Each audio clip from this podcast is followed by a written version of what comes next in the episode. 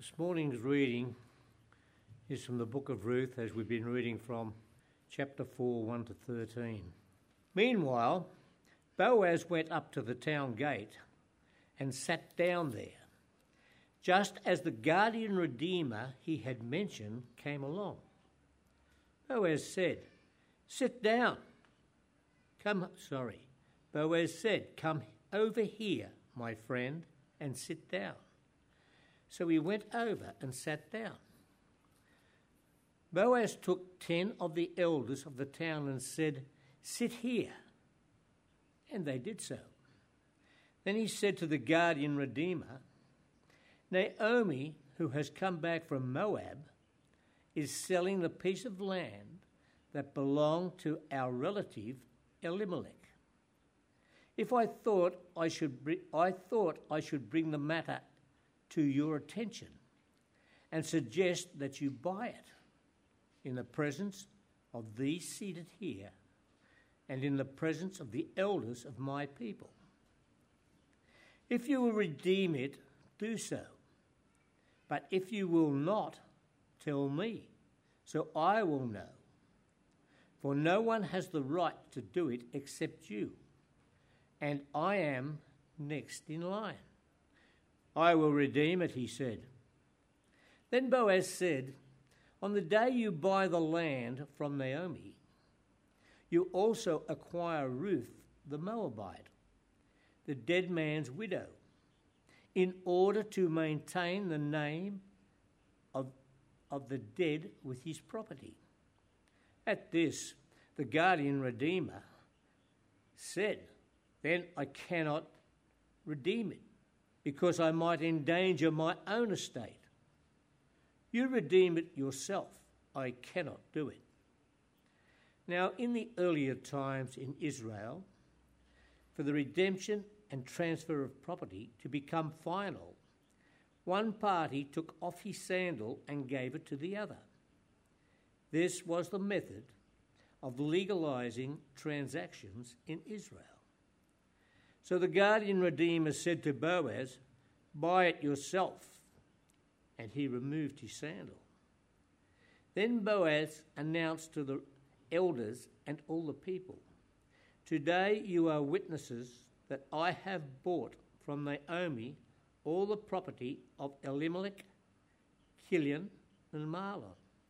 I have also acquired Ruth the Moabite, Mahlon's widow, as my wife in order to maintain the name of the dead and with his property, so that his name will not disappear from among his family or from the hometown, his hometown. Today you are witnesses. Then the elders and all the people at the gate said, We are witnesses. May the Lord make the woman who is coming into your home like Rachel and Leah, who together built up the family of Israel. May you have standing in Ephrathah and be famous in Bethlehem through the offspring the Lord gives you by this young woman.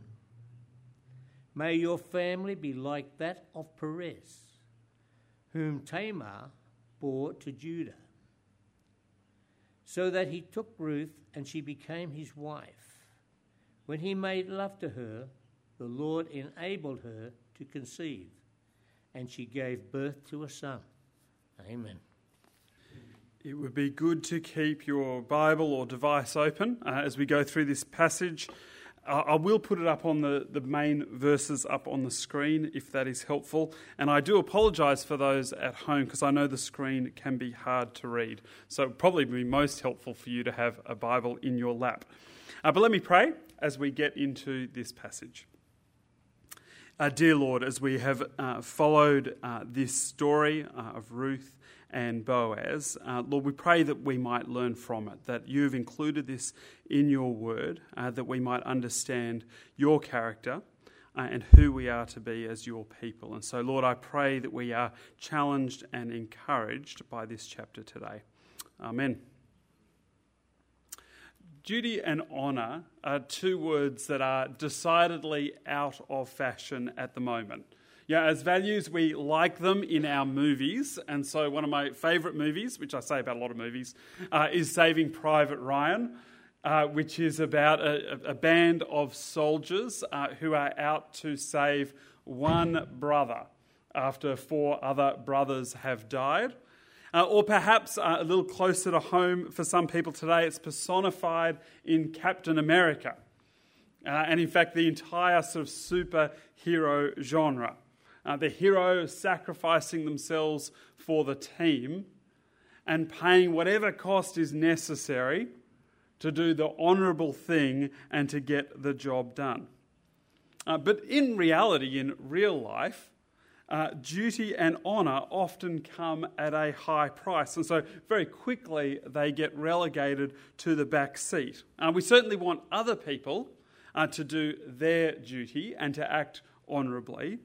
But when it comes to us and when the pressure is on, the temptation is to turn very quickly inward uh, to our sense of happiness and security and to satisfy whatever urges we might have.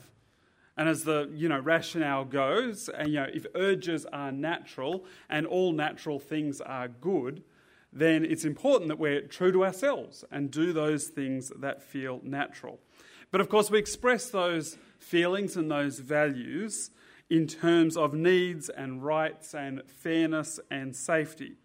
And we become very apt at justifying even our worst behaviour as good and noble and honourable uh, because it all fits within this framework of you know, self esteem and self preservation and self fulfillment.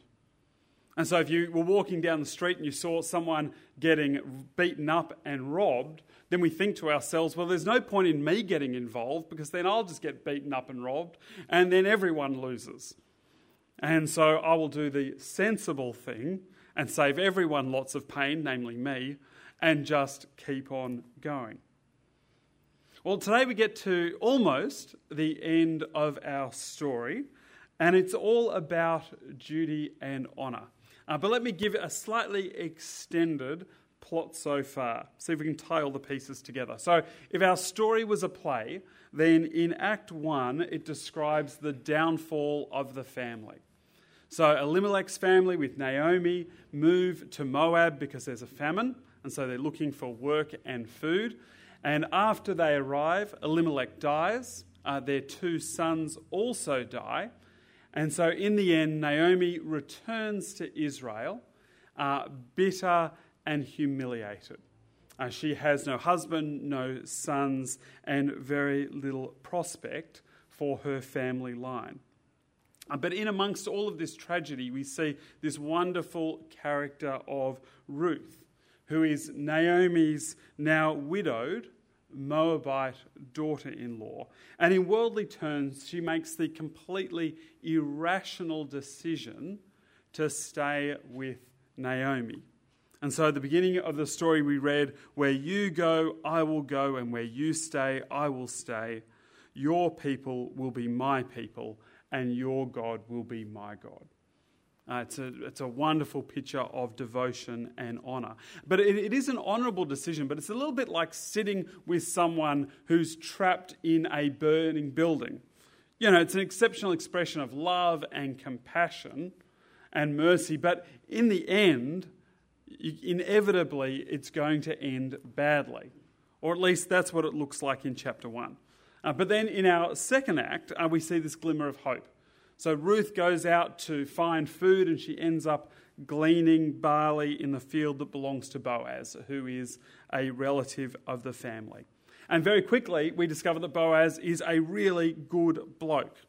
So he greets his workers in the name of the Lord. He makes sure that his workers leave just a little bit behind so that Ruth, you know, can glean that little bit extra. He provides a meal for her and he guarantees her protection uh, and there's no expectation of anything in return. You know, so often when we use power, the person with the power uses it for their own benefit. Uh, but for Boaz, he uses his power for the benefit of the other, to restore uh, Ruth and to build her up and to provide security for her. So, Boaz is this incredible example of someone who is living out their faith. Uh, in Hebrew, uh, the idea is this is called hesed. Uh, it's the idea of using power for the good and the benefit and the thriving of the other. And so Boaz is living out the character of God. Because most often that word, that concept of hesed, is used to describe God and how he treats his people. And then uh, last week we see this beautiful third act, and it's this courtship scene. And it's sort of filled with sort of sexual tension. You know, Ruth dresses up, she wants to be attractive, and you know, she's making herself you know, known that she is ready and open to a marriage invitation. Uh, she, become, she comes sort of discreetly in the evening, uh, but there's no sense of impropriety. There, there's integrity here. Ruth isn't trying to sexually manipulate Boaz and Boaz isn't trying to take advantage of the anonymity of the moment. And in the same way that Ruth seeks refuge under the wing of God, she now seeks refuge with Boaz. And this whole account doesn't exactly sort of scream romance. You know, it ain't Song of Songs, right? Uh, but you do get this lovely warmth and affection in this interaction that she's come forward. She says she's open to, to marriage, she's open to be married to Boaz, and he has responded and accepted. Uh, but this marriage is more than just about love. I think we've most, most of us would have heard the expression, you know, to kill two birds with one stone. Well, this marriage has the opportunity to like massacre a whole flock.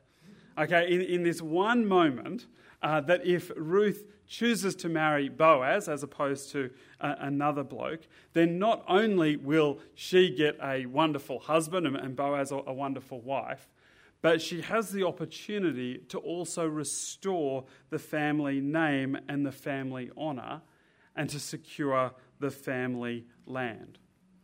But of course, just when we think the deal is done, okay, cue the music, happy feelings the whole story sort of comes to this screeching halt when we discover that, in fact, there is a, another guardian redeemer. So, if Ruth wants to not just get married but, but save the family, then this bloke gets first dibs. And, and at this point, you know, we kind of go, you know, why does Boaz have to be such a good bloke? You know, this is a time where everyone is doing what they think is right under the sun. They've Naomi and Ruth, they've been back for months. There's been no guardian redeemer stepping in before now. You know, why doesn't he just close the deal, you know, and ask for forgiveness later? In fact, probably no one will even notice. But for Boaz, it's a matter of honour and duty and the law. Know, no one can accuse Boaz of cutting another man's grass. You know, so often we do what we want to do and then justify it after, don't we? Uh, last week, I, I, made the, the comment at our 5.30 service that I used to buy and sell houses. Uh, it was actually not true. Uh, I was a real estate agent, so I worked in property, and I did broker buying and selling houses, but I'm not actually sort of secretly rich. Um, sorry about that. sorry to mislead. Uh, but one of the things with, with being involved in any type of business, and particularly one which, where it involves closing a deal, the temptation is to cut corners just to get it done you know, perhaps leave out some of the details which might, you know, prevent it coming together. Perhaps embellish things that little bit more to make it that much more appealing. Uh, that's our temptation. Uh, but that is not Boaz. So, beginning with our passage today, uh, Boaz went up to the town gate, so this is Ruth 4, and sat down there just as the guardian redeemer he had mentioned came along. Boaz says, Come over here, my friend, and sit down. So he went over and sat down. Now, some of the subtleties of this interaction get sort of lost in translation. So, our storyteller, the narrator, has chosen to leave out the name of this guardian redeemer. Uh, and that's no accident. He, he, could have used the more personal language of, say, you know, brother or kinsman, you know, kinsman or, or relative or something like that. But literally, it just translates so and so. So, so and so came along. And, and it's, it's a little bit of a backhanded swipe at this bloke, and, and we'll see why in a moment. Yeah, so Boaz pulls so and so aside, and then he gets 10 of the elders from the town. So this is a legal situation, and he wants them to be witnesses. And he begins by laying down the situation in terms of his role as a kinsman redeemer. Naomi, who has come back from Moab, is selling the piece of land that belongs to our relative Elimelech. I thought I should bring the matter to your attention and suggest that you buy it in the presence of these seated here and in the presence of the elders of my people. If you will redeem it, do so. But if you will not, tell me, so I will know. For no one has the right to do it except you, and I am next in line. Now, the, the legal situation is a little bit obscure, but we get at least some insight from the book of Leviticus, which we read earlier. So, if one of your fellow Israelites becomes poor and sells some of their property, their nearest relative is to come and redeem what they have sold. So, we're not quite sure whether she's on the brink of selling it or whether she's sort of selling the right to it, but we've got a block of land and it's about to leave the family.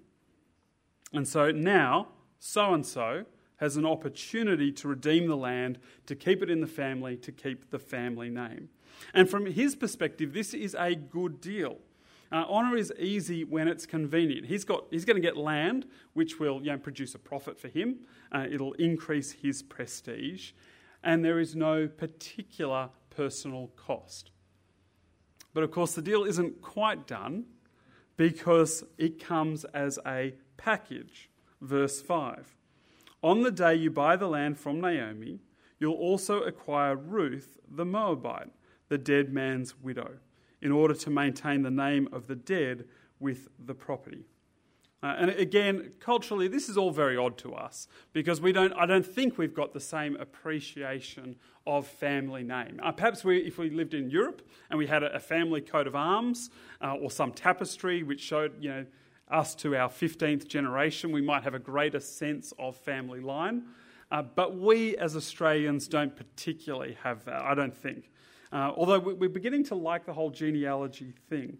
But, but again, I think if we look at Deuteronomy this time, it helps us understand the cultural issues that are going on. So it says in Deuteronomy 25 uh, if brothers are living together, and brother can also be kinsman, and one of them dies without a son, his widow must not marry outside the family. Her husband's brother shall take her and marry her and fulfill the duty of a brother in law to her. The first son she bears shall carry on the name of the dead brother, so that his name will not be blotted out of Israel. Uh, so we've got a matter of duty and honour. And this is so serious a few verses later, this is what happens if he fails to fulfill his duty. If he persists in saying, I do not want to marry her, his brother's widow shall go up to him in the presence of the elders, take off one of his sandals, not quite sure how she manages that, but uh, spit in his face and say, This is what is done to the man who will not build up his brother's family line. So that, that's absolute public humiliation for someone who will not honour their duty to their family. So, our Mr. So and so, he's willing to redeem the land, but he's not willing to redeem the family name by marrying Ruth. Uh, and it's a very pragmatic response. If he marries Ruth and Ruth has children, then his inheritance, and the inheritance to his children, becomes in jeopardy. And so he chooses his own financial safety and security over honour and duty. You know, it's, it's expressed as he cannot do it, but really it's a choice, isn't it? And often we do that. We express things as absolutes. I can't do this, I can't do that. But often it comes down to choice that we don't want to do it, it's inconvenient to do it, it's painful to do it. And so Boaz closes the deal. Today you are witnesses that I have bought from Naomi all the property of Elimelech, Kilion, and Mahlon. I have acquired Ruth the Moabite, Mahlon's widow, as my wife, in order to maintain the name of the dead with his property, so that his name will not disappear from amongst his family or from his hometown. Today you are my witnesses. And the elders at the gate are pretty impressed uh, with what Boaz is doing. And really, he's set up in contrast to our so and so who does nothing. And so, you know, they are praising him, and we, you know, we hope that your family will become like one of the famous founding families of Israel. You know, Boaz isn't a perfect man. He's a man, so he's clearly not perfect.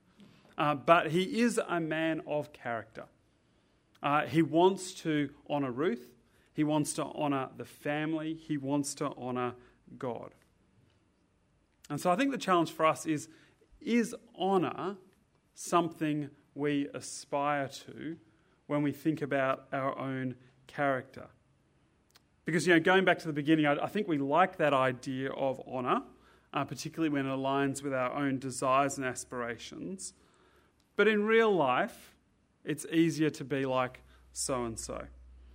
You know, it might be the temptation to ignore or excuse that bad behaviour. You know, that, that person being abused on the street, or the bully at work, or the, the bully at school. Yeah, and we're tempted to let it go because we're trying to preserve our own career aspirations or our own, you know, social standing. You know, we don't want to stand out from the herd because we feel we, we need the herd uh, to succeed in life. Uh, and so we do nothing. Yeah, it's a safe thing, but it's not the honourable thing. And uh, yeah, it might be the temptation to dishonour our marriage vows because the relationship isn't what it once was. Uh, or perhaps there's someone else who we just find more attractive. And so we're tempted to choose opportunity and perceived happiness over duty and honour and responsibility. Uh, it might be as simple as letting our yes be yes and our no be no. You know, honour doesn't wait to see if a better offer comes along. You know, honour doesn't change its mind if a better offer does come along. Uh, there, are, there, are, going to be times when we won't be able to keep our word.